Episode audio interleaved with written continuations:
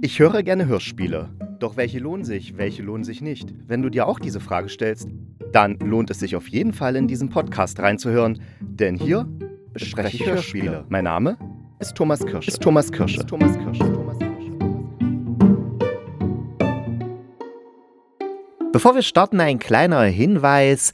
Diese Folge habe ich online aufgenommen über das Programm Sonobus. Super Programm, aber trotzdem gab es manchmal ein paar kleine Aussetzer bei meinen Gesprächspartnern und deswegen kommt, klingt es manchmal so ein bisschen stotterig. Also ich habe da versucht, einfach diese Aussetzer rauszuschneiden und dann kann es so merkwürdig klingen, aber es ist nur an ein paar kleinen Stellen und ich hoffe, es ist okay für euch. Hallo und herzlich willkommen zu einer neuen Folge des Hörspielkritikers und diesmal habe ich was ganz Besonderes, denn ich habe Susanne, oh ihr Mist, jetzt habe ich den Nachnamen vergessen. Jansson. Susanne Jansson und Marc Ginzler nicht bei mir, aber virtuell bei mir und wir besprechen ihre Hörspielreihe Tannenklirren. Hallo ihr beiden. Hallo. Thomas. Hallo. So, also wollt ihr euch kurz selber vorstellen, weil ich habe ja schon Probleme mit die Namen überhaupt zu sagen. Ladies first vielleicht? Ja, ist lustig. ähm, ja, ich bin Hörspielregisseurin beim Schweizer Rundfunk, SRF kurz, kennt vielleicht der eine oder andere Produktion.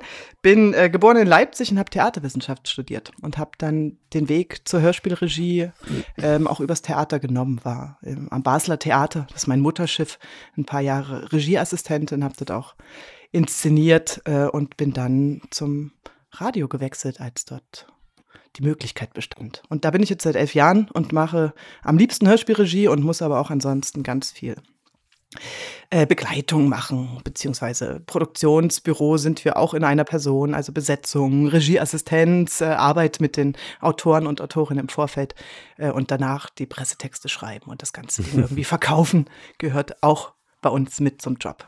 Aha. Also das, was man Redaktion oder, oder Dramaturgie nennt. Ne? Ja, also im Theater macht das, machen das oft die Dramaturgen, ne? dieses ganze Pressesachen. Genau, und so noch, ja. wir, sind, wir sind ein und dasselbe. Ja. Und du, Marc? Also ich bin jetzt der, mittlerweile auch seit sechs oder sieben Jahren beim SRF angestellt als Regisseur und, und wie es in der Schweiz lustigerweise heißt, Redaktor. Ah, wieder was gelernt. Hab davor beim SWR gearbeitet, also als fester freier Mitarbeiter, habe da acht, neun Jahre lang ähm, assistiert. Also bei, bei, allen Arten von, von Radioproduktionen, also bei künstlerischen Radioproduktionen. Also habe da assistiert bei allen Leuten, die man so, die dir so einfallen im, im, im Hörspielbereich? Also ja, ich habe auf hörspielsachen.de so ein Interview mit Leonard Koppelmann gehört und da habe ich gehört, äh, dass du da auch bei Rausch als sein Regieassistent mitgemacht hast. Zum Beispiel, genau. Ja, genau. Also mit Leo habe ich ganz viel gemacht, ja. über, über Jahre. Ja, also viele von seinen großen Produktionen, da war ich auch dabei. Ja. Und mit Walter Adler und mit, was weiß ich, Iris Drögekorn, Judith Lorenz, Robert Schön, Oliver Sturm mhm. und so weiter. Und irgendwann durfte ich auch mal machen und habe dann für den SWR einige Hörspiele inszeniert. War da auch mal eine Zeit lang als Dramaturg ähm, in der Redaktion mit tätig und bin jetzt eben seit sieben, acht Jahren beim, auch beim SRF. Eben waren es noch sechs. Ja, es ist so komisch. angefangen hat, kommt ein immer länger. Angefangen hat es damit, dass ich Susanne vertreten habe. Also Ach so. Zwar immer Meine Schwangerschaftsvertretung zweimal. Ah. Genau, irisch. Genau. Aha. Ja, so ja, kann es auch gehen, ne? Ja, genau. Wie andersrum, genau. Ja.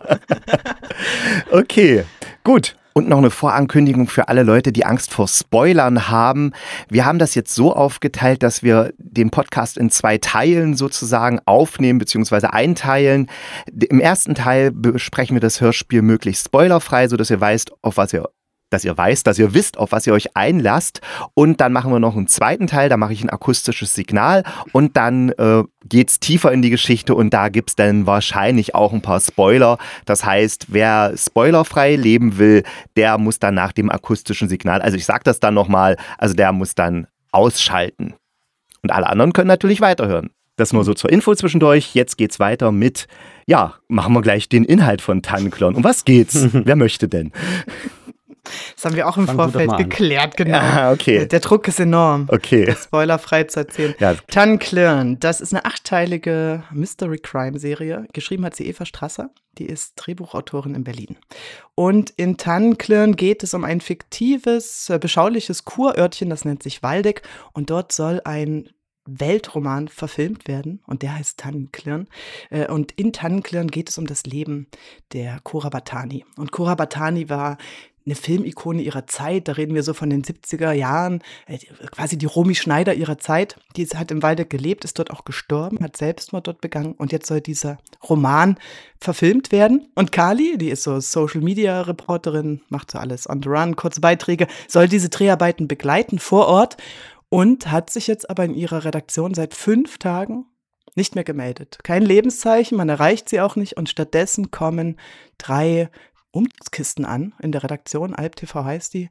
Die sind offensichtlich von Kali und die sind voll mit allem möglichen Zeug, mit alten ähm, Büchern, mit Dokumenten, mit Videokassetten und aber auch mit vielen Sticks, ähm, mit ihrem, äh, wo Audioaufnahmen drauf sind, wo Videoaufnahmen drauf sind aus Waldeck und ihre in der Redaktion verbliebenen Kollegen Anne und Karl, äh, Anne und Konrad sind das, arbeiten sich also durch diese Kisten äh, von Kali immer ihre Redaktionsleiterin Jella da im Nacken, die das eigentlich unterstützen soll, diese Recherchearbeit, aber irgendwie anfängt, das zu torpedieren. Also da haben wir diese eine Ebene, die spielt nur in der Redaktion. Da haben wir einfach ganz viel mit Found Footage zu tun. Spielt alles an einem Tag zwischen 10 und 24 Uhr. Kannst du kurz den Begriff Found Footage erklären? Ja, das kennt man eigentlich aus dem Film. Deswegen, ne? Also äh, genau, gefundenes Videomaterial ja. meint das eigentlich. Blair Witch Project ist, glaube ich, so Mutter aller Found-Footage-Filme. Hm. Im Hörspiel ist das ja eigentlich ein gängiges Erzählmittel, dass man irgendwie Tagebuchaufzeichnung hat, alte Audiorekorder. Mhm. Nicht, dass es immer irgendwo gefunden wird, man weiß nicht, wer der Absender ist, aber mhm. dieses Mithören von Verfassen von Gedanken oder von äh, Materialien, das irgendwie aufgezeichnet wurde, mhm. hat man ja im Hörspiel als Erzählmittel. Ja. Relativ oft, genau. Ja. Das ist die eine Ebene, die Redaktion. Die andere Ebene ist, wir springen nach Waldeck äh, in die Geschehnisse, die Kali erlebt hat. Das ist ein paar Tage vor dieser Redaktionsebene und sind mit ihr in diesem Kurort, wo einfach ein Dorf voller Freaks ist und diese Dreharbeiten vor allen Dingen von Anfang an torpediert werden. Und zwar nicht nur von Menschen, äh, die diesen Dreh aus unterschiedlichsten Gründen verhindern, sondern auch von der Natur, die in Waldeck irgendwie verrückt zu spielen scheint. Und Kali findet raus, ähm, dass das was mit Cora Batani, mit dieser Hauptfigur des Buchs zu tun hat und mit ihrer Vergangenheit. Und äh, am Anfang ist sie gar nicht so angetan von dem Job, aber sobald es in die Vergangenheit geht, ähm, wird sie einfach eine sehr gute Investigativjournalistin. Das ist so die Ausgangslage und daraus entwickeln sich dann ganz viele Erzählstränge, die über acht Folgen ähm, weiterverfolgt und am Schluss zusammengeführt werden. Ja, genau. Also ich habe es ja schon gehört und es lohnt sich super, super, super. Ich habe es jetzt schon zweimal gehört und bin beim zweiten Mal tatsächlich noch wesentlich begeisterter als beim ersten Mal gewesen. Also gerade auch von den Figuren. Aber das ist, glaube ich, eher was für ein Teil 2, wo man dann schon spoilern darf. dann mal so eine, so eine typische Frage. Wer hatte die Idee zum Hörspiel? Also letztlich war es deine Idee. Also ursprünglich ähm, war das ähm, Annette Strasser, die die Kali, diese Hauptfigur spielt, die war bei dir ähm, als Sprecherin in der Produktion. Und wir saßen. Ja. Wie, wie entschuldige bitte, die Kali wird von der Autorin gesprochen, die das geschrieben hat? Von der nee, Schwester. Schwester. Ach, von der Schwester, Schwester. Entschuldigung, das habe ich dann. Okay. Und die saß bei uns beim Mittagessen, hat erzählt, dass sie mit ihrer Schwester früher als Kinder immer Hexen gespielt haben. Mhm. Äh, dass sie ja. eine eigene Geheimsprache hatten und dass sie andere und sich gequält haben und Hexenschule. Und das fanden wir irgendwie so spannend, äh, dass wir gesagt haben, ja, deine Schwester ist Autorin, dann soll sie doch mal was für uns schreiben. Das war tatsächlich die Idee. Mhm. Von dieser Hexenschule ist nicht mehr viel übrig geblieben. Aber so sind Eva und ich zusammengekommen.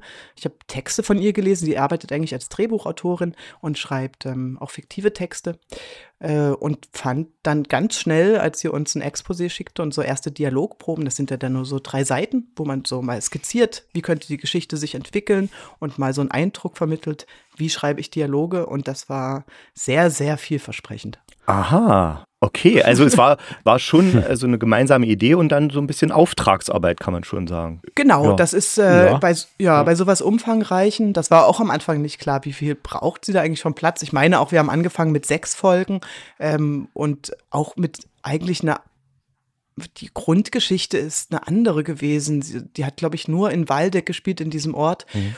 Und sobald dann aber irgendwelche Dramaturgen, wie ich und meine Kollegin Simone, wir waren beide dramaturgisch beteiligt, da mitmischen ähm, und man so eine Autorin hat wie Eva, die wahnsinnig offen ist für Vorschläge, ähm, hat sich diese Geschichte, wie sie jetzt da ist, ähm, eigentlich über Jahre, muss man sagen, im Zusammenspiel entwickelt.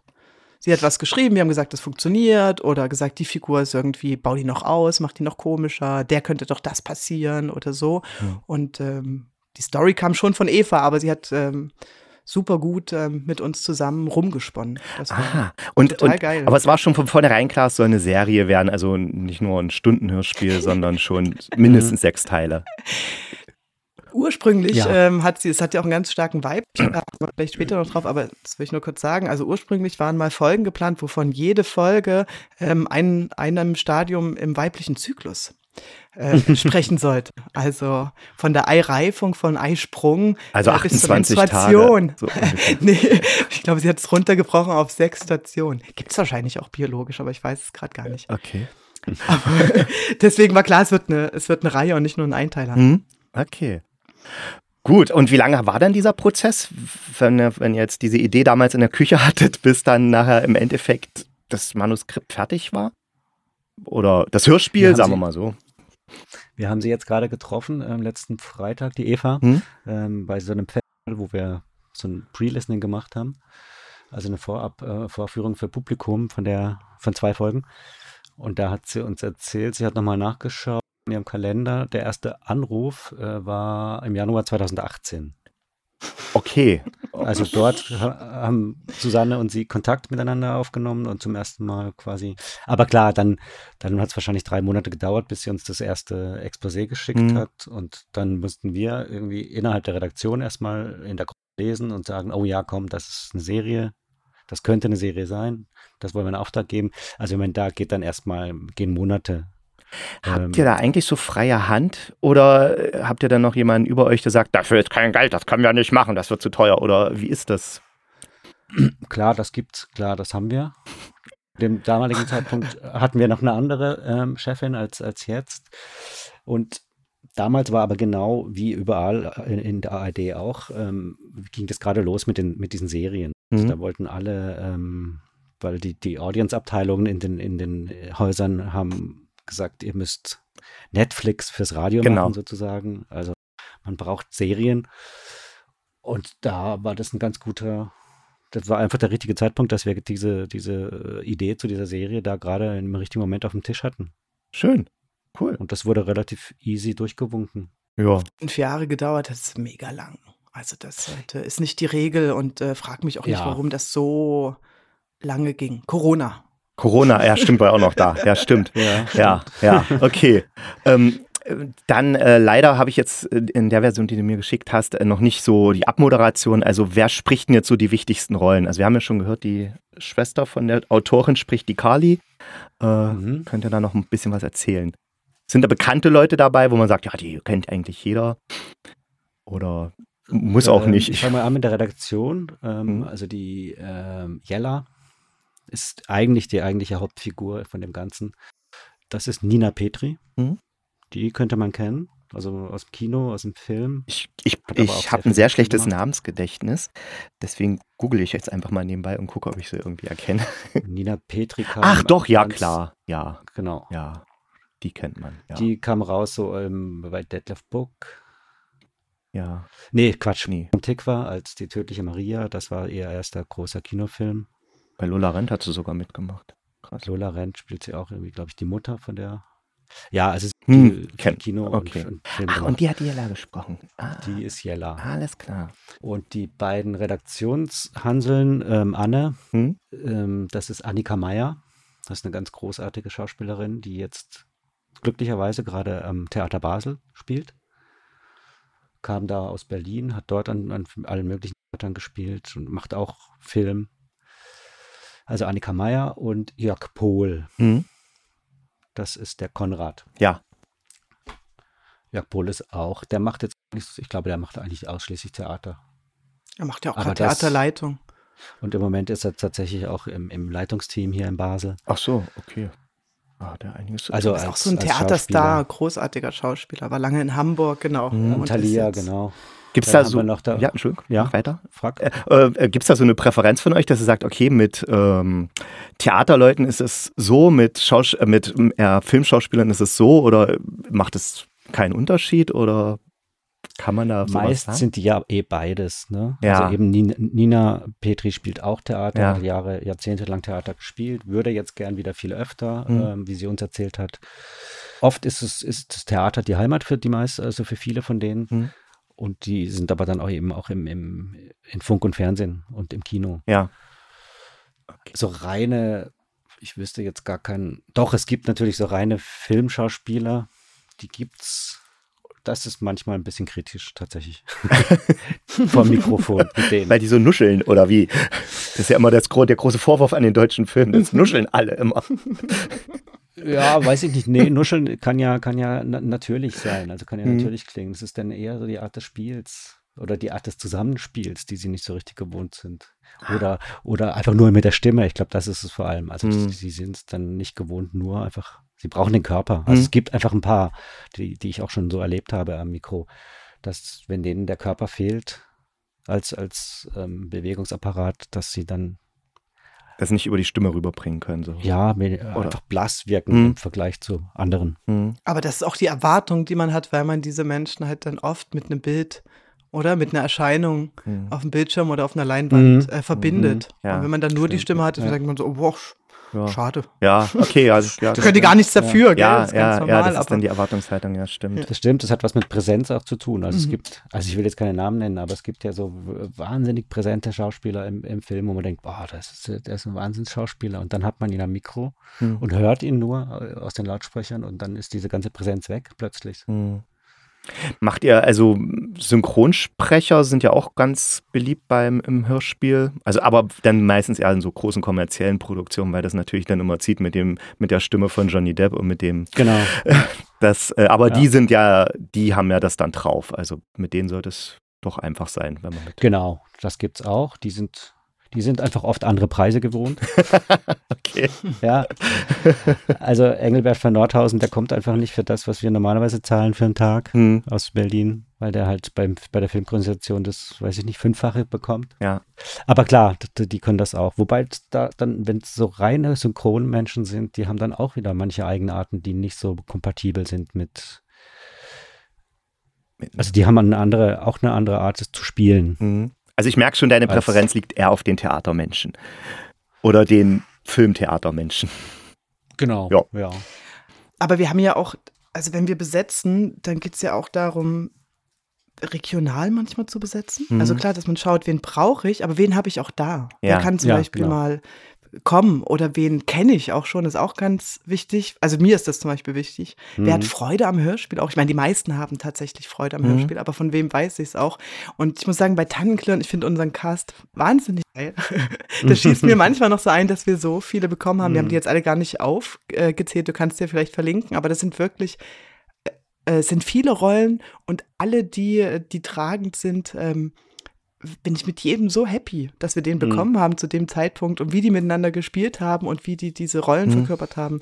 Äh, das habe ich in dieser Reihenform bei so einem großen Projekt äh, nicht erwartet und bin echt glücklich. Ja. Ja, also Du, bist jetzt, du sagst das jetzt vor allem deswegen, ähm, wahrscheinlich auch, weil die sind tatsächlich alle, also bis auf ähm, die angesprochene Nina Petri aus Hamburg und die Kali, die kam aus Italien, weil sie dort mittlerweile lebt. Und dann haben wir vorhin noch nicht erwähnt, die ähm, Effi Rapsilber.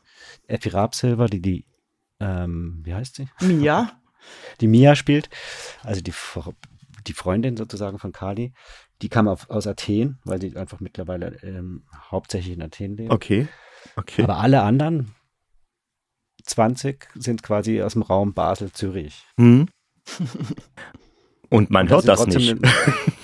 nee, das sind, das sind zum größten Teil sind es ja auch tatsächlich Deutsche. Ja. Man, also wenn, wenn ich es verorten müsste, den Ort Waldeck, würde ich eher Mhm. nach Österreich ihn legen, irgendwie so, hätte ich so ein bisschen so vom Gefühl her. Wir sind, glaube ich, immer so ein bisschen vom Schwarzwald ausgegangen. Oder sowas, ja, ja, vielleicht, ich habe da auch nicht so ein gutes Ohr, muss ich ehrlich zugeben. Das, dann, ja. Nee, wir haben es ja auch versucht, nicht zu die, die sind verorten. ja Nee. wirklich absolut hochdeutsch. ja, aber es hat so, so immer so, ein- so ein bisschen Sl- Slang oder wie sagt man das, so eine Färbung im, im, in der Sprache, ja. Da hast du dich von Steve, von dem Regisseur, Ja, mitnehmen genau, lassen, stimmt. weil der spricht ja Genau. nun wirklich mit einem starken Ja. österreichischen Das Akzent. kann Und natürlich- das ist der Einzige, der das so macht, genau. Ja, Mhm. also der ist auch cool. Also, Ja, der ist krass. das ist so schön, ja. Ähm, was mich auch begeistert hat, war die Musik. Ähm, hattet ihr da jetzt einen Komponisten oder habt ihr einfach aus der Konserve euch fleißig bedient? Weil es sind ja auch Pop-Hits dabei, also ähm, Kate Bush ist mit Ja. dabei, ne? Mhm. Da habt ihr wahrscheinlich euch von Netflix, also hier von Stranger Things Nee. anstecken Nein. lassen. Nein, Nein. das ist Das uns wichtig zu sagen. Ja. Das stand schon vor Stranger Things in diesem Text. Wir haben uns so geärgert, als das rauskam. Deswegen habe ich es angesprochen. Ich habe mir nämlich schon Okay. gedacht, dass ihr das eher hattet als, als Netflix. Ich Ja. war mir sehr sicher, aber das, genau deswegen habe ich es jetzt gesagt.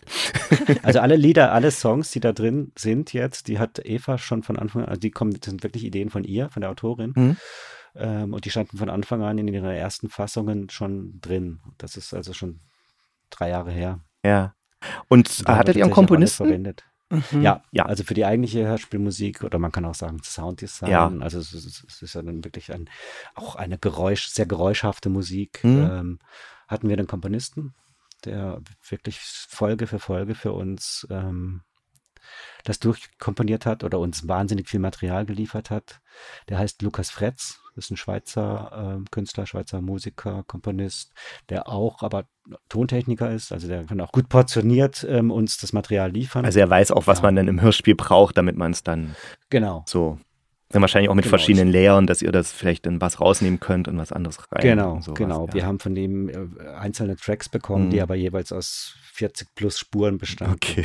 wo wir dann, die wir uns dann zum Teil selber zusammengesetzt Mhm. haben oder Spuren gemutet haben Mhm. oder auch im, im Mischungsverhältnis die verändert haben. Ja.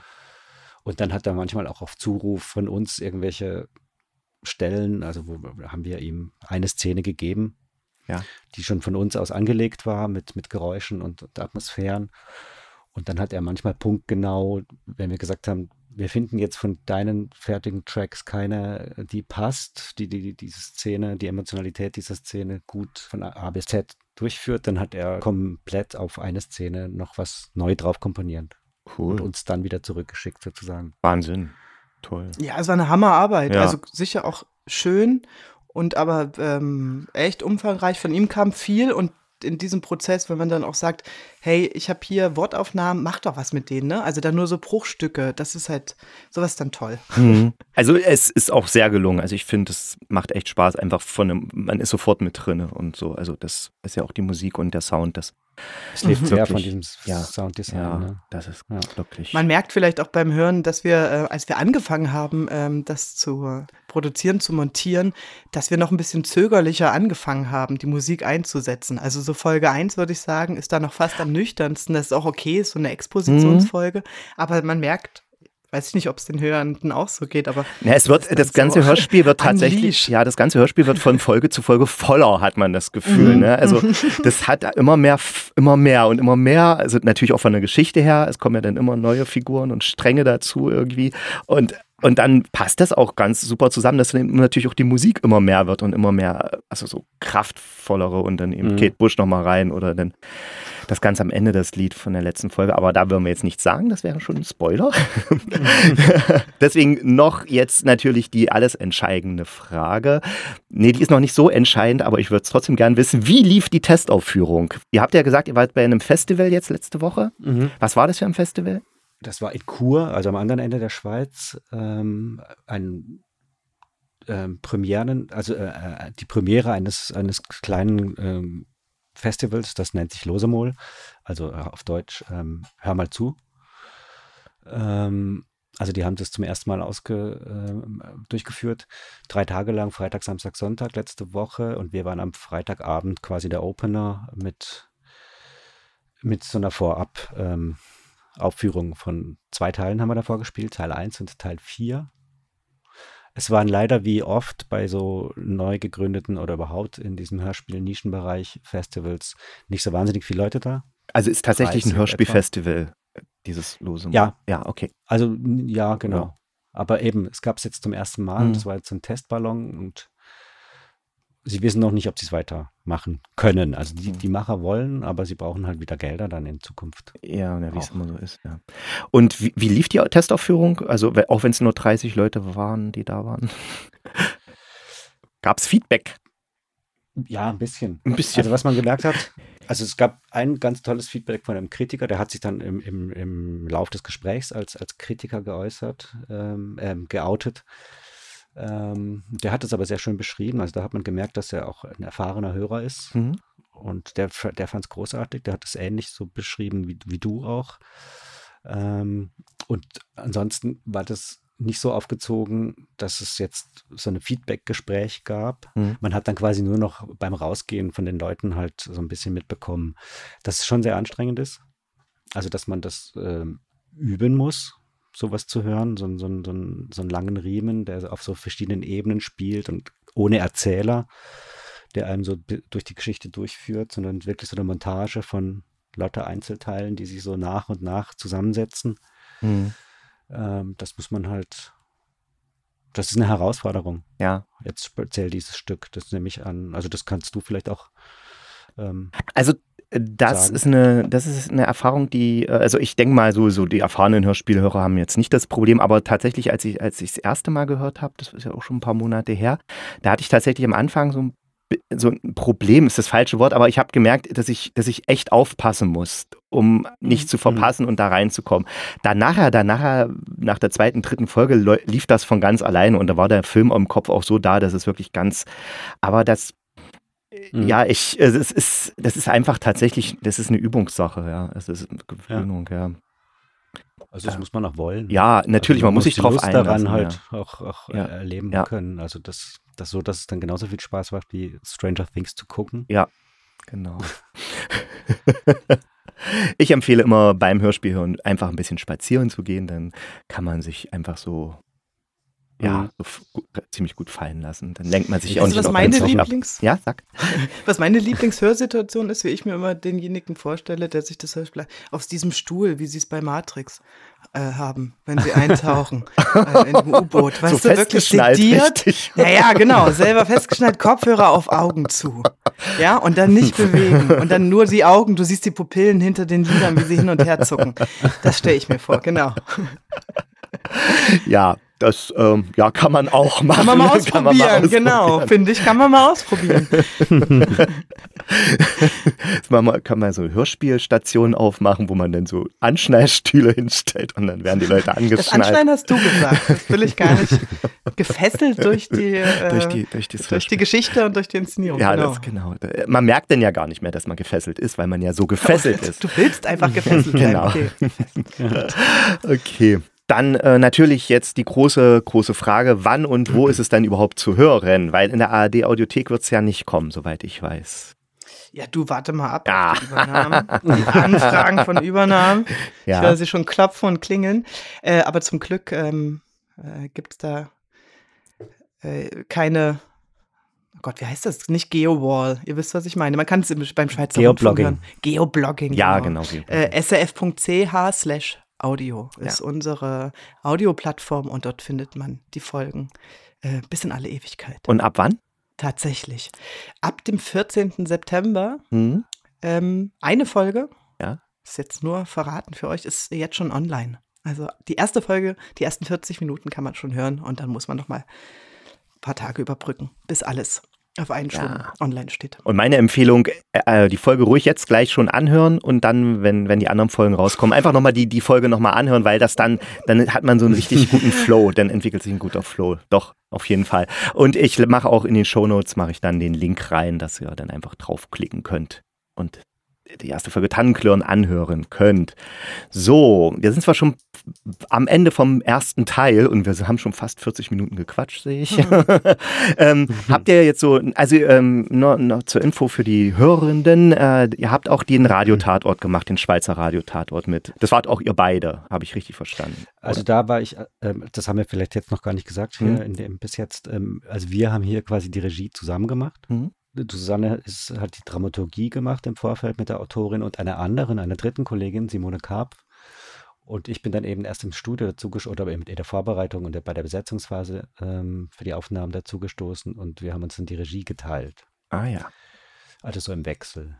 Also die Wortaufnahmen hat die Susanne komplett gemacht. Aber du warst komplett hab, dabei? Ich habe dabei assistiert, genau. Also wir, wir waren da immer zusammen. Mhm. Aber, aber dann beim, beim Montieren später haben wir uns dann die Ebenen sozusagen aufgeteilt. Susanne hat Waldeck montiert mhm.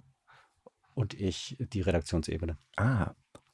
Genau, und beim Tatort, es gibt jetzt, bis jetzt gibt es ja schon zwei Radiotatorte Genau. äh, aus dieser neuen Reihe von äh, Dominik Bernett geschrieben.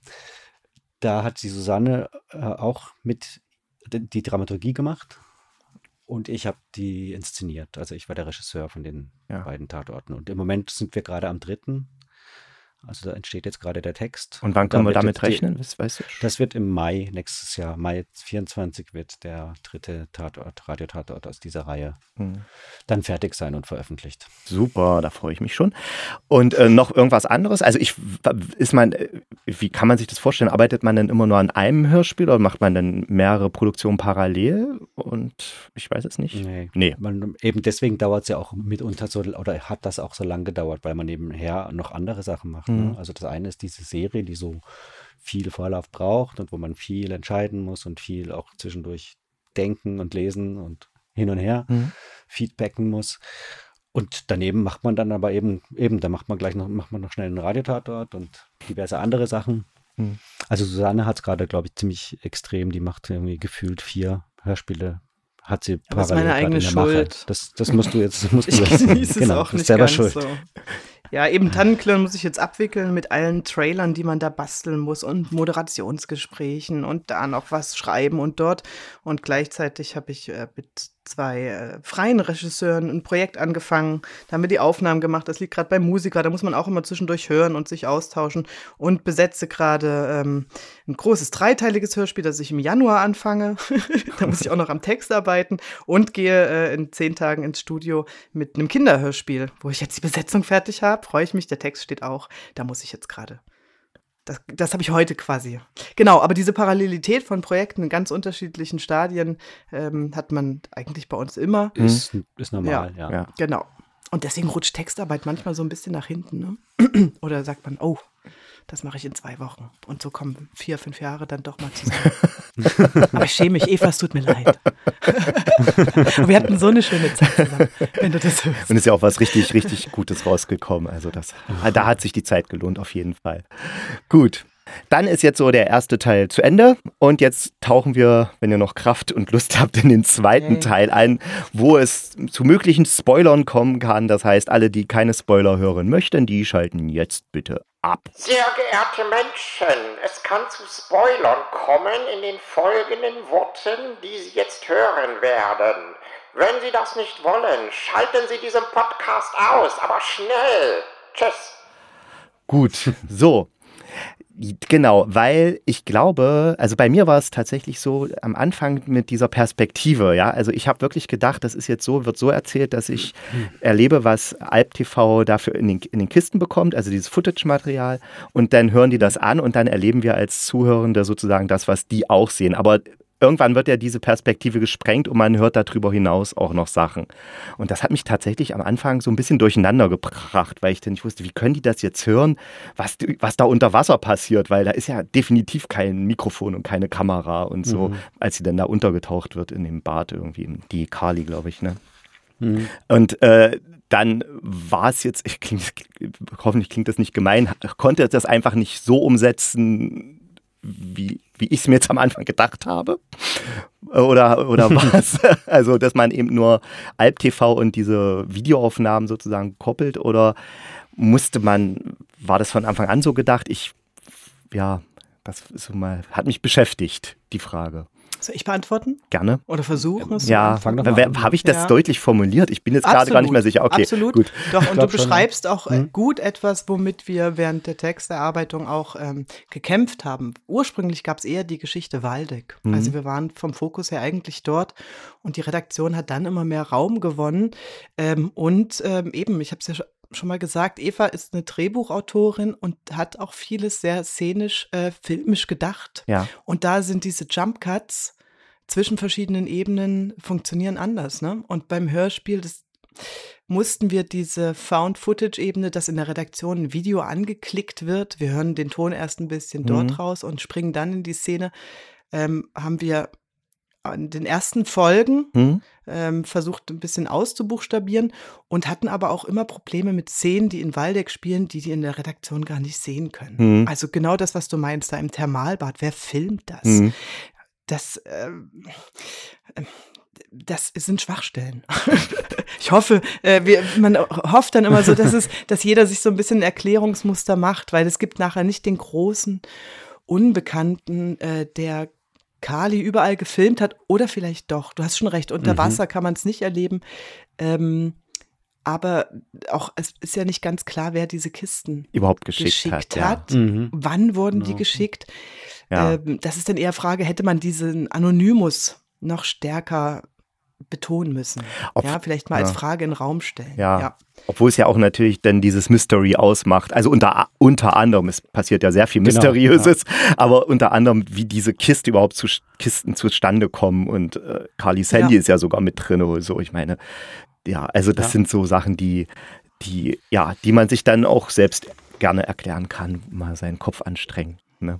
Naja, du, es gibt eben keine ganz logische Antwort. Das nee, ist, äh, nee, das finde ich auch gut. Also, jetzt, also ich finde das gut. Das Zugeständnis von mir, dass da auch Menschen am Werk sind, die genau wissen, ah, Mist, jetzt kommen wir da nicht mehr so richtig raus. Ne? Es ist einfach kein, kein Writers Room von äh, sieben, acht, neun, zehn gestandenen Leuten, die so eine Serie konzipieren. Wir sind auch immer noch sehr am, am Entdecken von, von seriellem Schreiben. Mhm. Gehen dann gemeinsam dahin und manche Sachen lösen sich vielleicht noch nicht ganz so ein, wie sie es beim nächsten Mal, hoffentlich.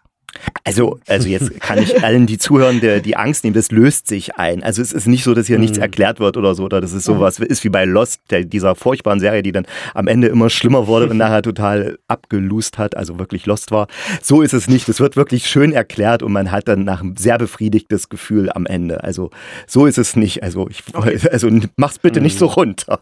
Okay, ja, genau. ich neige dazu. Ich neige dazu. Sei nicht so überkritisch mit, mit eurer Arbeit. Dann ähm, da ist ja so eine Ehe zwischen diesem Autor und der Filmdiva. Gab es da so reales Vorbild oder hat man denn, also ich, ich, hat, ich hatte unweigerlich das Bild von Marilyn Monroe und Arthur Miller im Kopf, wo es ja dann auch hieß, Marilyn Monroe ist denn depressiv geworden und der Arthur hat sich um sie gekümmert und so. Und sowas ähnliches hätte, könnte man ja auch über diese ähm, Cora Batani und ihrem Hofer, Hofer Alfred Hofer. Alfred Hofer, ja, Hofer. Alfred Hofer. Ja, genau. Ja. Oder habt ihr das, kam das so oder ja, wisst ihr da noch mehr zu? Weiß ich jetzt gar nicht, ne? Also, ähm, weißt du, wo Eva das her hat? Also, wir haben da, glaube ich, nie drüber hm. gesprochen. Nö, ich finde auch gerade deinen Vergleich mit Monroe und Miller total schön. Den werde ich in Zukunft. Darfst du gern Ein verwenden. Vergleich. ne, dass man eben so diese. Nee, das war. Hm. Du. Ja. Ich weiß auch nicht. Das müsste ich sie auch nochmal fragen, ob sie da ein konkretes Vorbild ja. hatte. Es stand nie im Raum. Ja. Und war auch nie eine Vorlage für Charaktere, dass sie uns gesagt hat, macht sie wie hm. oder macht ihn wie. Hm. Ja. Okay. Wobei ja Arthur Miller und dieser Alfred Hofer nicht vergleichbar ist. Ich meine, Arthur Miller war ja wirklich berühmt und äh, anerkannt und der ja. Hofer ja dann stimmt. erst nicht. Okay, ähm, dann eine Frage. Warum Maikäfer als Vorboten der Apokalypse? Also wer, ähm, wer so ein bisschen äh, die ja. beiden Radiotatorte kennt, da ist auch auffällig, es gibt immer ziemlich viele Insekten, die herumbrummen und summen. Und hier ist es ja auch so. Also habt ihr eine Schwäche für Insekten? Fragen wir erst mal so. Mag schon. Ja, okay, ich habe mir schon gedacht. Als Geräusch, als Geräusch, Geräusch ist es schon toll. Ja. Also ähm, ich meine, das hatte, das ist jetzt wirklich Zufall, ne, dass ich jetzt in den letzten, also in den letzten, weiß ich nicht, 14 Monaten ähm, Beteiligter an diesen beiden Produktionen ähm, da sind aber jeweils diese Viecher eingeschrieben gewesen. Also die habe ich mir nicht als Regisseur ausgedacht, sondern die stehen als tausendfache Regieranweise hm. im Text und machen auch Sinn. Hm. Also die sind handlungstragend ja. und, und also im Radiotatort ist es halt einfach die, die Zukunft in der Schweiz im Jahr 2056, wo es wahnsinnig heiß ist ja. und wo halt mittlerweile die Tigermücke und was auch immer, die, die mexikanische ähm, Vogelwespe einfach, dass es normal ist, dass die in der Schweiz auf 2000 Meter Höhe sich angesiedelt mhm. hat, umgesiedelt hat, weil sie in Mexiko ähm, verbrennen würde. Also ich habe jetzt gerade irgendwie eine Wespe erfunden, ne? Mhm. Aber das wird dort halt abgebildet, die Welt ähm, über, über neuartige Insekten, mhm. die sich im anderen Erdteil niedergelassen haben. Und hier die Maikäfer, die kamen auch wieder von Eva. Ich weiß nicht, wo sie die her hat. Wie weit darf ich denn spoilern, Thomas? Also Mach, ja, ja spoilern? Spoiler richtig heftig, komm.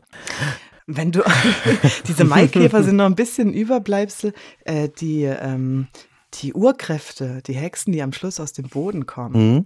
die kamen in der einer der Erstfassung aus der Luft und flogen über die acht Folgen, gab es immer so akustische Zwischenbilder, äh, Mhm. wo die sich näherten und zwar begleitet von Käfern und Gesumm und Ah, weißt du, so eine okay. dunkle Wolke. Und dann äh, sind diese äh, Hexen nach Walde gekommen nach einem langen Flug, der sich ankündigte. Und wir haben aber immer gesagt, Eva, das geht nicht. Also das ist so bildlich gedacht, aber wir können nicht eine stumme, eine nonverbale Szene erzählen von Hexen auf einem Besen oder Fliegen. Mhm. Ja, es muss ähm, äh, irgendwie sich in den Szenen schon vorher ankündigen. Durch, eben, und dann ist es eher dieses dumpfe Grollen geworden, dieses Erdbeben, das Mhm. Aufbrechen von der Erde. Und diese Maikäfer sind übrig geblieben und sie hat auch so eine Vorliebe. Es gibt ja auch dieses tote Eichhörnchen. Sie hat manchmal so eine Vorliebe für was Süßes. Ich finde diese Mischung dann wieder ganz schön. Ähm, und deswegen sind die Maikäfer eine sehr seltsame Plage, weißt du, mit so großen Glubschi-Augen vielleicht. Wir haben auch Bilder, es gab noch mehr akustische Bilder, wo dieser Maikäferschwarm immer wieder auf diese Redaktion auch zuzieht. Da kommen sie ja an. Ja. In Folge 7 klatschen an die Scheibe oder Folge 6 sogar schon. Das, diese Bilder haben wir später rausgenommen, äh, Marc und ich, weil wir gemerkt haben, dass die alleine nicht funktionieren, beziehungsweise wir die Szenen schon sehr dicht hatten und da schon so viel von der Natur passiert, dass die nicht mehr so viel beizutragen hatten. Mhm. Okay. Genau. Und ich als Literaturwissenschaftler äh, habe, Sag. habe, habe mir dann so ausgedacht, äh, dass ja die Maikäfer galten eine Zeit lang als praktisch ausgestorben. Mhm. Und, äh, und dann sind sie jetzt plötzlich in so einer Masse wieder da, wie eben auch, haben sich sozusagen aus dem Totenreich erhoben, wie eben auch die Cora gut. auch. Ne? Das war dann so meine Interpretation, was ich reingelegt Ey, habe. ich meine mich auch zu erinnern, dass man als Kind fünf Mark bekommen hat, wenn man irgendwo einen Sack toter Maikäfer abgab. Und jetzt hat man fünf Mark bekommen, wenn man einen sichtete. Ne? Ja. So ungefähr, ja. okay.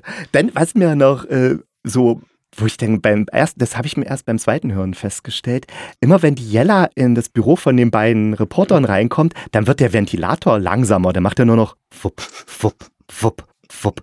Und wenn sie rausgeht, wird, hat er wieder nur eine normale Geschwindigkeit. Ja, Ist das so? Also ich Kann bin mir sicher. Marc? Das hat Marc gemacht, eben, genau. die, ob die Beobachtung ähm, 100% zutrifft. Äh, Fa- Fakt ist, er ändert sich. Ja. Also ich habe ja vorhin schon mal gesagt, ich habe diese Redaktion inszeniert, also die, die, ähm, äh, ähm, die Räume gebaut und, und ähm, die Hintergründe und alles, was zu der Sprache noch dazu kam. Und äh, keine Musik erstmal. Ich glaube, die ersten vier Folgen gibt es keine ähm, Hörspielmusik, kein Soundtrack auf, auf der Redaktionsebene, sondern nur ein Waldeck. Also das bewusst so, dass wir das also erstmal kleiner anfangen lassen wollten. Und die Idee mit den Ventilatoren, die kommt, kam aber auch schon von, von Eva, also die stand auch schon drin. Das war einfach so eine, das ist wahrscheinlich auch so ein, so ein Filmbild, ähm, ein leerer Raum oder ein leerer, gruseliger Raum oder was. Im Film reicht es ja oft, wenn dann so der Kamera nach oben geht, man hört sonst nichts und sieht diesen Flap, Flap, Flap Mhm. äh, Ventilator, also ganz berühmt in ähm, Apocalypse Now oder in tausend anderen Filmen. Also das ist eigentlich so ein Zitat mittlerweile, so eine, so eine, fast so eine akustische Ikone. Und dann hatte ich quasi für mich beschlossen, okay, ich inszeniere jetzt erstmal diese, diese Redaktionsebene, alles, also Spannungsänderungen oder emotionale Änderungen oder einfach mal so ein Grundton, der irgendwas macht mit dem Hörer. Ähm, und auch die Szenen dann strukturieren. Also selbst wenn es längere Szenen sind, hat, haben die Ventilatoren da so ein bisschen so ein Eigenleben. Hm. Und das trifft dann wahrscheinlich deine Beobachtung manchmal genau den Punkt, wo eine neue Figur reinkommt oder eine rausgeht, dass dann da sich was ändert mit den Ventilatoren. Hm. Also insgesamt sind das wahrscheinlich 30, 40 verschiedene Ja, Sounddateien von Ventilatoren, die wir einfach unterschiedlich gesetzt haben. Ja, okay. Also dann, dann habe ich das wahrscheinlich einfach nur immer dann gerade gehört, wenn es zufällig gerade so war, dass da Jella halt den la langsamen Ventilator manchmal nimmt hatte. man es einfach gar nicht so sehr wahr. Ja. Manchmal ist es einfach so ein, so ein, so ein auch so ein untergründiges Brodeln Mhm. oder wir nennen das Drone. Also ich habe schon festgestellt, es sind immer unterschiedliche Ventilatoren. Ich habe mir gedacht, ja, haben die Ja. jetzt wieder einen neuen Ventilator oder so? Und dann habe ich gedacht, nee, die haben den bestimmt langsamer gestellt, weil es jetzt nicht mehr so warm ist. Deswegen ist er langsamer, der Ventilator. Und so habe Ja, ich ich mir das dann das darf man erklärt. nicht so naturalistisch, das darf man nicht so naturalistisch Mhm. verstehen oder versuch, versuchen zu verstehen wollen, sondern dass das wirklich eine, ja, das ist ein der das Soundtrack des Büros. Element, der Soundtrack des Büros. Genau. Ja, So. Die Uhr, die Uhr in Jellas Büro, Hm. die tickt und die Ventilatoren in, in allen Büros, die es da gibt. Außer dann, wenn später ähm, dieser Stromausfall kommt. Hm, ja, Dann sind natürlich die Ventilatoren auch ja, aus. das ergibt Sinn. Ja. Habt ihr, hast du da dann die, die, Atmo, die Atmo von Alp TV dann bei euch gleich im Rundfunk aufgenommen oder? Ja, Ja. also quasi äh, aufgenommen hat äh, Susanne, also die Wortaufnahmen hat komplett Susanne Nee, ich gemacht, meine so eher die, die Atmos, Atmo, dieses, ne? dieses, was weiß ich, da hört man ja, Ach dass so. mal Leute auf dem Flur langlaufen oder irgendwie so. Das so, so Ach so, nee, das nicht. Nee. Nee. Nee. Das, da gibt es einfach ähm, tausend, also da, da haben wir einfach ein großes Archiv, wo Mhm. wir uns Sachen rausholen. Ja, aber wir haben natürlich bei der Redaktionsebene schon was Besonderes gemacht. Das wollte ich jetzt gerade sagen. Ach so, genau. ach so, okay. Pass auf. Ich bin gespannt. Die Redaktionsebene ist tatsächlich, äh, ähm, also diese drei Menschen, Jella, Anne Konrad, denen haben wir ähm, tatsächlich ein, äh, ein Büro gebaut. Beziehungsweise zwei Büros. Also Jella hatte ein Büro, das, was wir wirklich ausstaffiert haben mit, mit Requisiten in unserem Hörspielstudio. Und die anderen beiden, oder dieser Konferenzraum, in dem sie dann, wenn sie zu dritt meistens sind, der hatte nochmal sein eigenes ähm, Interieur. Und wir haben die mit Headsets spielen lassen. Also die haben sich wirklich bewegt.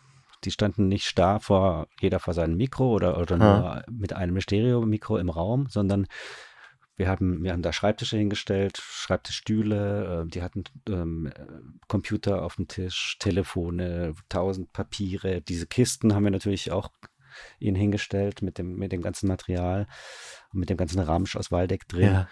Und die haben wirklich gespielt. Und wir haben Erdnüsse, sie, viele Erdnüsse. ja, sie haben gegessen, sie haben getrunken, alles, was du da hörst, Ja. was die da machen, ähm, ist wirklich live gespielt. Auf, wie auf, ein, auf einer Theaterbühne mit Kulissen und mit Requisiten, Genial. auch mit Gängen. Also sie, sind, sie konnten sich bewegen. Ja. Ach, das ist ja. ähm, Habt ihr da, also ihr habt dann auch so viel Platz, dass ihr dann durchaus mal da ein Büro einfach mal ins Hörspielstudio stellen könnt.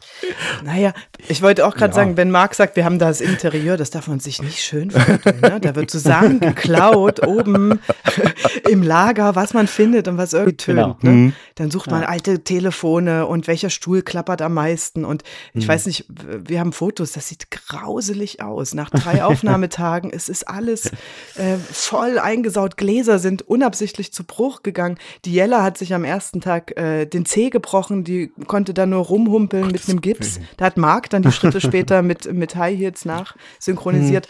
Aber diese Freiheit, die sie beim, beim Spielen hatten und die sie dann auch in ihrem Raum hatten, das war schon geil. Das Aber ist, äh, ja, no- noch eine besonders, ja. Ja, das, also das ist echt eine, super besonders. Und was ich jetzt noch fragen wollte, sie sie hatten zwar Headsets, aber waren sicher auch noch Mikrofone, die einfach die Raumatmo aufgenommen haben, dann noch plus genau, dazu. Ja. Genau, wir hatten irgendwie ein oder zwei Stereo, je nach Größe des Raumes hatten wir noch zwei Stereo-Mikros da stehen, die auch äh, den Raum mit aufgenommen haben. Und dann mussten wir halt in der Mischung immer so dieses, das Verhältnis dieser Mikrofone so ein bisschen nachpegeln. Ja, okay. Also je nachdem, wenn wir bei einem zu nah dran sind oder näher dran wollen. Mhm. Also das konnten wir, das hatten wir dann auch in der Hand. Das erinnert Für mich die jetzt. war das ja. einfach toll, dass sie sich da bewegen konnten. Mhm. Und, und also ich finde, die, die klingen, also die haben dadurch auch sehr viel improvisiert auf eine Art. Mhm. Also improvisiert ist jetzt zu viel gesagt, aber sehr viel dazu gemacht, einfach Mhm. an, an, an akustischem, an verbalem Aktion, Aktionen auch. Ja. Und die haben, reagiert, eben, dann hat halt jemand aus Versehen, weil er sich, weil er in einer Geste sich geärgert hat, ein Glas runtergeschmissen und dann haben die anderen halt reagiert auch darauf. Und, und man hat auch gehört, natürlich, dann dieses Glas. Siehst du, Also an das das war Glasklirren kann ich mich jetzt nicht erinnern, aber mein Gott, es ist ja auch, es sind so viele Teile an die, ja. Aber es, es wirkt auf jeden Fall im Alp-TV sehr dy- dynamisch immer, also und so, ja. Mhm. Also ich, ich hätte jetzt natürlich nicht sagen können, dass ich es gehört habe, das würde ich, nein, aber es hat auf jeden Fall einen anderen Vibe als dieses Waldeck. Mhm. Das Waldeck hat eine ganz andere Soundart irgendwo, also Mhm. das ist schon, ja, ne, allein durch die Natur, die da so, so einen beherrscht Ja, das- schon. So. Das eine ist so ein bisschen Hollywood, ne? Ja. Also oder, oder halt so, so Film, Ja. äh, Plastik, Mhm. ähm, also Waldeck. Und das andere habe ich immer Stromberg genannt. Also Ah, wirklich ah, so- okay, ja. Also für mich war das eigentlich von Anfang an so eine Mischung. Als ich es zum ersten Mal gelesen habe, war, war, ich, war ich sofort irgendwie bei The Office oder bei Stromberg. Mhm. Auf dieser Redaktionsebene. Mhm. Da, da, ist ja auch, sagen wir mal, der meiste Humor zu finden in dem Hörspiel. Genau. Es ist ja wirklich, genau. es, auch wenn wir jetzt sehr, sehr viel dramatisches Zeug erzählt haben hier, es ist ja trotzdem äh, durchaus auch humoristisch und man kann auch ja. ab und zu mal lachen. Gerade der Konrad ist, glaube ich, für die eine oder andere mhm. Pointe zuständig. Konrad und Anne, ja. Ja, die äh, geben sich da schön die Bälle in die Hand. Das, ja, also es also funktioniert auf vielen Ebenen, das Hörspiel. Das, ja. Aber das erinnert mich gerade daran, ich habe mal mit, mit einer dritten Klasse die vier aus dem All, das ist so ein Kinderbuch, das hatte ich umgeschrieben für die. Und dann habe ich das wirklich auch mal so probiert, habe gesagt, okay, ich nehme einfach nur ein, ein, so einen Zoom mit zwei, also so ein Stereomikrofon und mache dann das mit mhm. den Kindern in der Klasse, weil das spielt nun mal halt in der Klasse, das ganze Hörspiel. Und dann bin ich, saßen die ganzen Kinder drumrum und der eine musste dann halt seinen Text sagen und so. Und das hatte dann auch eine ganz eigene Dynamik dadurch bekommen und hat dann sogar so einen kleinen Preis bekommen, so vom sächsischen Kultusministerium, irgendwie die Kinder für cool. Kinder. Die kriegen dann immer für irgendwelche medienpädagogischen Projekte irgendwas. Aber ja, ich kann mir das gut vorstellen, wenn man dann so, so live sozusagen spielt das Hörspiel. Mhm. Das, mhm. ja, das hat mich jetzt total dran erinnert. Da sind auch keine, also klar haben wir natürlich mehrere Durchgänge gemacht und mhm. uns dann für einzelne Durchgänge ähm, entschieden und vielleicht gibt es auch manchmal einen, quasi einen Schnitt von der Fassung 1 in Fassung 4. Mhm. Aber wir haben, was wir quasi auf der Ebene überhaupt nicht gemacht haben, sind ihr Timing verändert. Mhm. Also was das, also da, da ist keine, keine Pause länger gemacht worden oder kürzer, sondern das ist wirklich das natürliche Spiel, was auf was die sich da irgendwie geeinigt oder auf was sie sich so eingepegelt haben. Jedes Mal, wenn, wenn Konrad irgendwie nur blöd guckt, weil er wieder mal was nicht verstanden hat, was Anne gesagt hat, dann hört man halt nichts oder hört halt nur so. Äh, Ach, deshalb. Das ist mir tatsächlich Sachen. aufgefallen, dass es da manchmal so ein paar Pausen gibt, die ich nicht so verstanden habe. Aber jetzt ergibt es mhm. natürlich Sinn. Ja, toll. Oh, das finde ich gut, machen wir es zu lernen. Einfach mit wieder. der Handkamera draufgehalten mhm. quasi. Ja, und dann, ja. Abgewartet. Ja. Und andersrum, andersrum natürlich auch, weil manchmal ähm, quatschen sie durcheinander, mhm. ne? Ja, das, Weil sie sich vielleicht ja. auch ma manchmal mit dem Text sortieren. Das, sie müssen ja trotzdem bei der ganzen Bewegung, die Schwierigkeit ist ja, die spielen natürlich nicht auswendig, die können den Text natürlich nicht auswendig, mhm. sondern müssen trotzdem irgendwie Blätter irgendwie haben und manchmal vor lauter Aktion verliert man dann ein Blatt oder, oder verliert zumindest mal die Zeile, wo man jetzt gerade das Stichwort von dem Gegenüber. Ja. Und dann gibt es halt beides, also sowohl so Über Überlappungen, ähm, aber dann auch manchmal ungewollte Pausen vielleicht, aber die sind dann so Profi und so spielfreudig, gerade die beiden, Jörg und, und Annika, die haben dies immer gefüllt. Also die haben ja dann einfach sich trotzdem innerhalb der Figur äh, eine sinnvolle ähm, Anschlussdialog hm. erfunden. Ja, na, und da, da ist es, glaube ich, wirklich gut, wenn du Theaterprofis hast, weil mhm. die können das ja einfach, weil es auf der Bühne ja permanent mhm. passiert, dass du irgendwie, ja, den Text vergessen hast. Die beiden haben sich eh gefreut. Ja. Die sind zusammen im Ensemble und hatten aber noch kein Stück zusammen gespielt und da hatten sie quasi bei uns die Premiere im Studio zusammen. ihre Premiere, sich endlich mal genau gemeinsam hochzuschaukeln. Ja. Wunderbar. Dann habt ihr ja auch diverse Kinderrollen da drin, so ganze Schulklassen sogar. Äh, also zumindest klingt es so. Mhm. Äh, war das schwierig? Wie habt ihr das gemacht? Also Kinder ist ja immer so noch ein eigenes Thema. Genau, erzähl du. Naja, es ist ja eben, wir sind in der Schweiz und wir haben ganz viele Kinderhörspiele auch und die sind aber einfach auf Mundart. Das ist gelebte Sprache und Kinder auf Hochdeutsch in der Schweiz zu finden, ist gar nicht so einfach.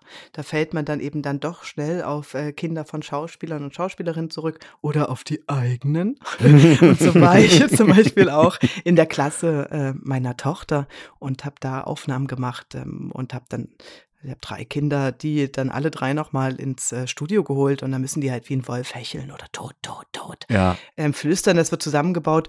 Und äh, Leni ist ja quasi so handlungstragendes Kind. Äh, äh, die Alma, die das gespielt hat, ist ähm, 13. Wir haben sie ganz, ganz leicht gepitcht, weil ich das, ich glaube, das ging aber mehr so um meine Vorstellung, dass man sich so eine Zehnjährige mhm. vorstellt, äh, die sich da in so ein Monster dann auch verwandelt. Aber das ist richtig schwer. Ich habe das beim Besetzen auch gemerkt. Ich hatte vorher noch jemand anderen angefragt, wo die Mutter mir gesagt hat, die hat den Text gelesen, hat gesagt, ich glaube, es ist nichts für mein Kind, Hm. das zu spielen. Hm.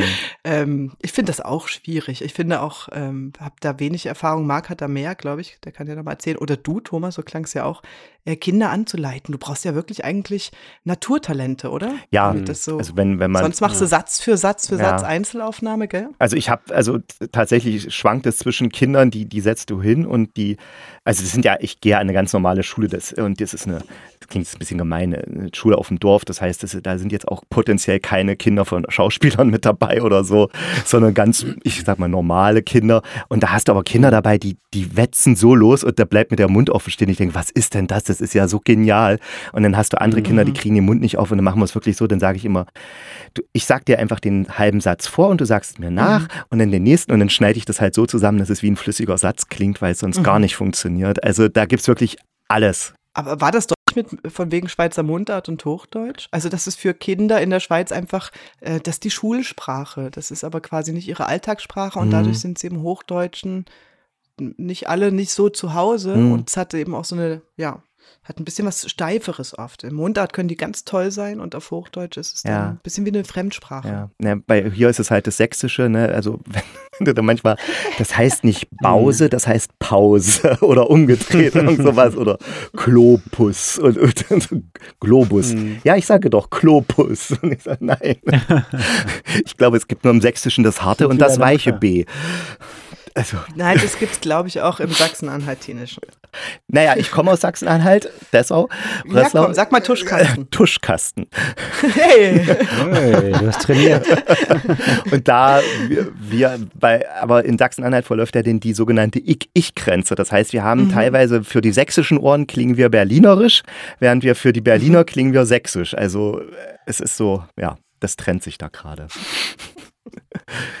Gut. Jetzt sind wir völlig. Genau, Ja, also es war unterschiedlich mit den Kindern, ne? Also wir haben äh, eben, es gibt ja ganz, es gibt die Schulklasse quasi als Statisten, das Mhm. ist nochmal, das ist nochmal was, was äh, anderes, da müssen sie gar nicht großartig schauspielern. Und dann gibt es eben diese Leni und es gibt nochmal zwei etwas ältere Teenager, die in, in dem Café, also das sind ja auch Laien, Mhm. die sind zwar schon 18, 19, aber sind ja trotzdem keine Schauspielerinnen. Aber das sind tatsächlich, äh, also die eine zumindest ein Naturtalent, beziehungsweise auch als Theaterkind, also als Kind von einem Schauspieler-Ehepaar, was auch ein eigenes privates Theater in Basel hat, Hm. ist sie da schon irgendwie vorgeprägt und, Mhm. und, und, und kennt das und hat da, ist da einfach schamlos.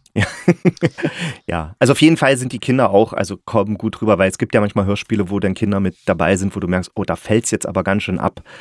Also die Mhm. Spr Sprechqualität und das ist bei dem gar nicht so. Also das habt ihr, habt ihr gut hinbekommen. Ja. Yay. Hey, worauf ich ja auch, was eine der schönsten Aufnahmestunden waren, Tage, war es nicht ganz, aber diese ganzen Statisten, die, Die Statisten, vorkommen. ja. Ja. Die äh, Hippies Hm? mit dem Wolfsgeheul, der, das, äh, das, ähm, die Crew vom, vom Dreh und die Partygesellschaft ja. und äh, die demonstrierenden Frauen, da haben wir halt Kollegen und Kolleginnen aus dem Studio zusammengetrommelt, die sonst auch mal gerne machen, aber nie in diesem Umfang und so lang und Freunde von außerhalb und äh, haben uns da geplant, waren zwei Stunden, es wurden glaube ich nachher über fünf ähm, im Studio äh, da eingeschlossen vom Nachmittag bis abends und haben die unterschiedlichsten Szenen gespielt und äh, die diese Laien dort immer reingeschubst und da sind so geile Sachen entstanden und spontan gesungen und Chore wurden gegründet und äh, genau.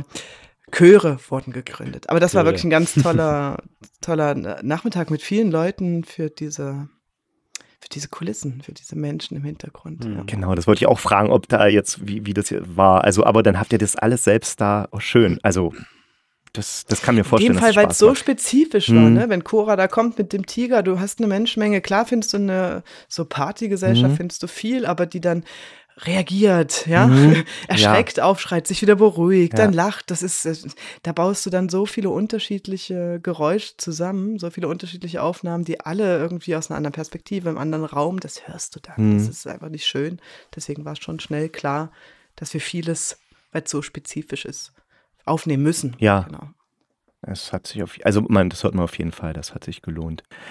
Ähm, habt ihr da so Weil du gesagt Bitte? Kollegen, Hm? weil Susanne hat gesagt, Kollegen, Kolleginnen aus dem Haus, also das, Mhm. nicht, nicht, nicht, Hör, also jetzt nicht unmittelbare Kollegen, ne? also nicht jetzt irgendwie die anderen fünf Hörspieler, die es noch gibt, sondern halt ähm, Leute aus, aus dem Archiv vor allem, also das sind, glaube ich, Die haben immer am die meisten Zeit, ne? Ne, aber weiß ich Bock, nicht. die sind so- nee, die haben Bock. Ja. Weiß nicht, Ja. Die wollen mal müssen, raus. Die müssen unser, die müssen unser Zeug ja hören und Mhm. müssen es archivieren, müssen es verschlagworten und so weiter. Und hören das dann eben auch gerne und Ja. sind immer, immer gerne bereit, da mitzumachen. Ja. Die Wissenschaftsredaktion auch. Wissen, ja, genau, aus allen möglichen Abteilungen. Können sie mal alles rauslassen. Ja. Und wir hatten natürlich Alkohol da und dann macht das macht es dann noch. Ja, ne, ist ja Party und, Einfacher. und, und, und Drogen und, spaßiger. alles so. Ja, das muss ja alles dargestellt werden.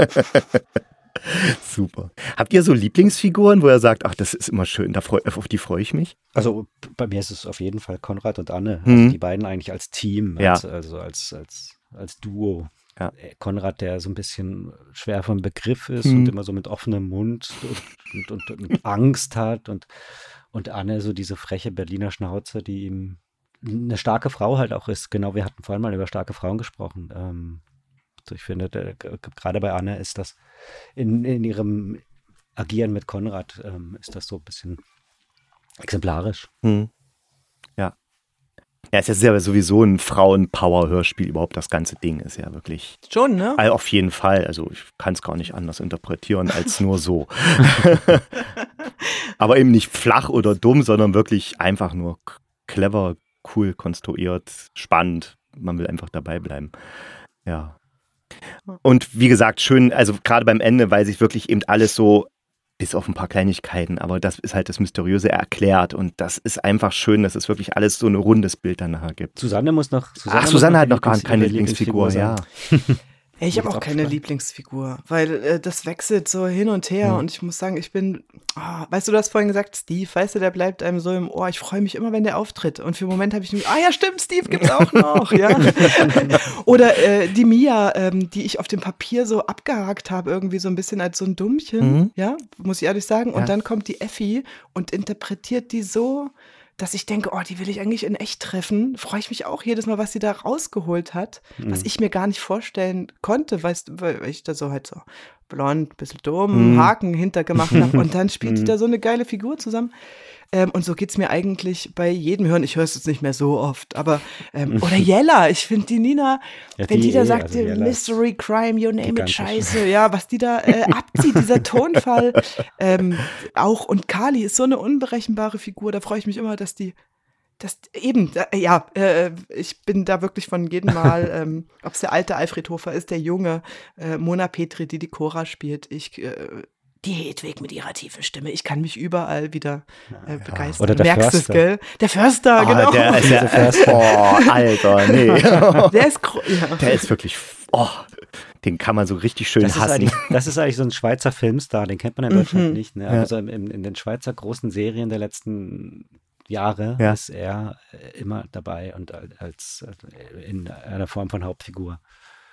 Okay. Ähm, das, der, der, ist, der müsste in Deutschland mal wirklich auch noch entdeckt werden oder, oder weiter vermittelt werden. Ja, vielleicht passiert's, ja. Ja, äh, okay. Ja, das die, die Frage hier, die achte, die ich mir ausgedacht habe. Nach Lieblingsszenen, Lieblingsmomente ist eigentlich Quatsch, hatten wir ja schon sehr viel getredet. Ach so, ja, was manchmal ja so ist, wenn man so ein Hörspiel dann im Nachhinein hört, denkt man, ah, das hätte ich doch jetzt anders gemacht. Gibt's sowas auch bei euch? Oder sagt ihr, nö, das ist jetzt. Also man schließt natürlich ab, man muss ja abschließen, ist ja logisch. Genau, genau. Das ist klar. Klar gibt's das. Also jetzt, ich, ich beantworte es ja erstmal allgemein. Ähm, ich kenne das Gefühl und manchmal will man das dann auch gar nicht mehr hören oder so. In, in dem Moment, jetzt, in diesem Fall bin ich noch, glaube ich, zu nah dran für diesen, für diesen Moment. Hm. Also da, da habe ich jetzt noch nicht wirklich. Nee, habe ich jetzt noch nicht, aber das gibt's grundsätzlich immer bei jedem eigentlich. Und wenn ich es mir jetzt vielleicht nochmal anhöre, weil es ja dann bald im Radio läuft. Ja, mal eine, eine Zwischenfrage. Setzt ihr euch denn nochmal, wenn es im Radio laufen wird, dann beide vors Radio und hört es zusammen an? Oder macht man das dann ehrlich? Fest, festgeschnallt. ja, fest. Genau. Schnallt ihr euch gegenseitig fest. ins Feuerwerk. Ja. Nee, Nee. das habe ich bei meiner, aller, bei meiner allerersten, bei meiner allerersten Regie habe ich das gemacht, aber seither nie wieder. Hm. Also wozu? Ja, nee, klar. Hätte ja sein können, dass man so, ein, so eine halt Tradition dieses- baut diese- oder sowas. Ja, Äh, Es ist, aber du hast, die, die Frage ist natürlich, ist natürlich berechtigt. Wir haben nicht diesen Premierenmoment, mhm, ne? genau, Ja. das wollte ich auch sagen. den, den die Theatermenschen haben. Ja. Ja. Wir haben sowieso auch halt auch ganz selten ähm, den Kontakt zum Publikum. Das ist auch was, was die Theater uns Hm. an, an, an Erlebnis voraus haben. Hm. Deswegen umso schöner, dass wir jetzt mal mit dir drüber sprechen Ja, dürfen. ich, ich freue mich auch wie ein Schnitzel hier, dass, ich, dass das klappt und dass wir das hier machen können. Weil es ist einfach interessant und auch der Austausch und ja, vor allen Dingen, weil es mir wirklich gut gefällt. Das ist dann immer besonders schön. Zum Glück. Zum Glück, zum Glück. Hast du irgendwas, Susanne, was Ja. du anders machen würdest? Jetzt Ich kann das nur unterstreichen, was du gesagt hast, noch zu nah dran. Ich finde, ich merke das, weißt du, wenn du manchmal hast ein Hörspiel und da müssen dann noch vier Minuten raus und du kannst dir das nicht vorstellen. Mhm. Das geht Mhm. nicht. Jeder Satz, der da noch drin ist, du hast eh schon gekürzt. hm, Und dann hör das nochmal mit drei Monaten an und auf einmal gehen dir Bögen auf, die man komplett weglassen kann. Zum Beispiel, ja.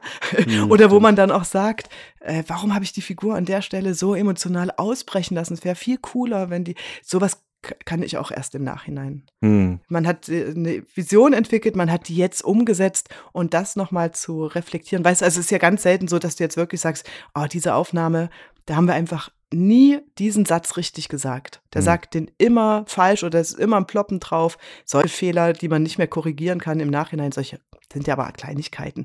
Ähm, das das gibt es manchmal, aber dieses wirklich, was würde ich anders machen? Da können wir noch mal eine dritte Folge? Ja, kann man. Äh, ja.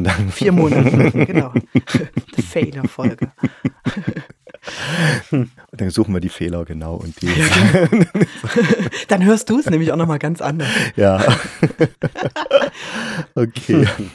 Nee, das machen wir nicht. Das wäre schade. Nein, wir bleiben dabei. Das ist ein super Hörspiel. So, basta. Ja. Habt ihr noch was, was ihr loswerden wollt? Weil ich bin jetzt eigentlich am Ende, am Ende mit meinen vorher ausgedachten Fragen und was mich so interessiert hat. Ja, ich glaube, aus meiner Sicht gibt es nichts mehr. Ich habe nur zwischendurch gedacht, weil du gesagt hast, wir haben so viel Dunkles erzählt, haben wir ja gar nicht. Also, ähm, ich glaube, das, man muss es schon noch hören. Ja, auf jeden Fall. Also ich finde jetzt auch nicht, also jetzt äh, sicher hat man jetzt ein bisschen was von Hexen gehört und Maikäfern und so, aber so wirklich dicke Spoiler haben wir jetzt nicht gehabt. Also, Nee, nee, also wer sich daraus jetzt schon die Geschichte spinnen kann, der ist ein Liter. Kann sich melden. Ja, der kann sich Ja. melden und gleich die, die nächste, das nächste Tannenklirren Genau. schreiben. Also Genau. wenn man da jetzt was draus ziehen konnte, dann Hut ab. nee, Genau. das glaube ich nicht. Gut, dann ähm, bedanke ich mich bei euch beiden. Es war ein echt unterhaltsames Stündchen. Ja, es ist jetzt eine Stunde geworden, eine Stunde, zehn Minuten. Wenn ich es schneide, wird es vielleicht ein bisschen kürzer. Ja, ganz lieben Dank an euch. Hey, dank dir für die Einladung. Ja, und ich drücke dir. jetzt Schön, dass du das machst. ja, ich freue mich. Und ich mache jetzt erstmal die Stopptaste. Und das war's mit dieser Folge des Hörspielkritikers mit Marc Ginsler und Susanne Jansson. Tolle Leute, tolles Hörspiel. Wenn ihr Tannenklirren hören wollt, dann geht einfach auf die Webseite vom SRF. Und äh, ich mache auch nochmal den Link direkt zum Hörspiel in die Shownotes rein. Das heißt, ihr müsst einfach nur draufklicken. Und wie gesagt, ihr könnt jetzt schon die allererste Folge hören. Und ab 14.09. sind dann auch die restlichen sieben verfügbar. Unbedingt anhören, es macht wirklich einen Heidenspaß. Es ist wirklich wie eine Netflix-Serie oder HBO, wie es in der Beschreibung auch steht vom Hörspiel. Also man hat da wirklich Bilder im Kopf und es geht cool zur Sache. Mystery, ein bisschen ähm, Thriller, ein bisschen Crime und auch Humor. Genau, das ist ja auch schön. Gut, ich wünsche euch eine schöne Woche. Nächste Woche bespreche ich dann tatsächlich Tannenklirren. Da setze ich mich nochmal damit auseinander, weil ich denke mal, einige von euch werden es dann schon gehört haben. Und äh, ja, dann könnt ihr mal sehen, ob wir da dieselben Eindrücke hatten. Bis dahin, eine schöne Zeit. Bleibt gesund und kugelrund. Dann beißt euch auch kein Pudelhund.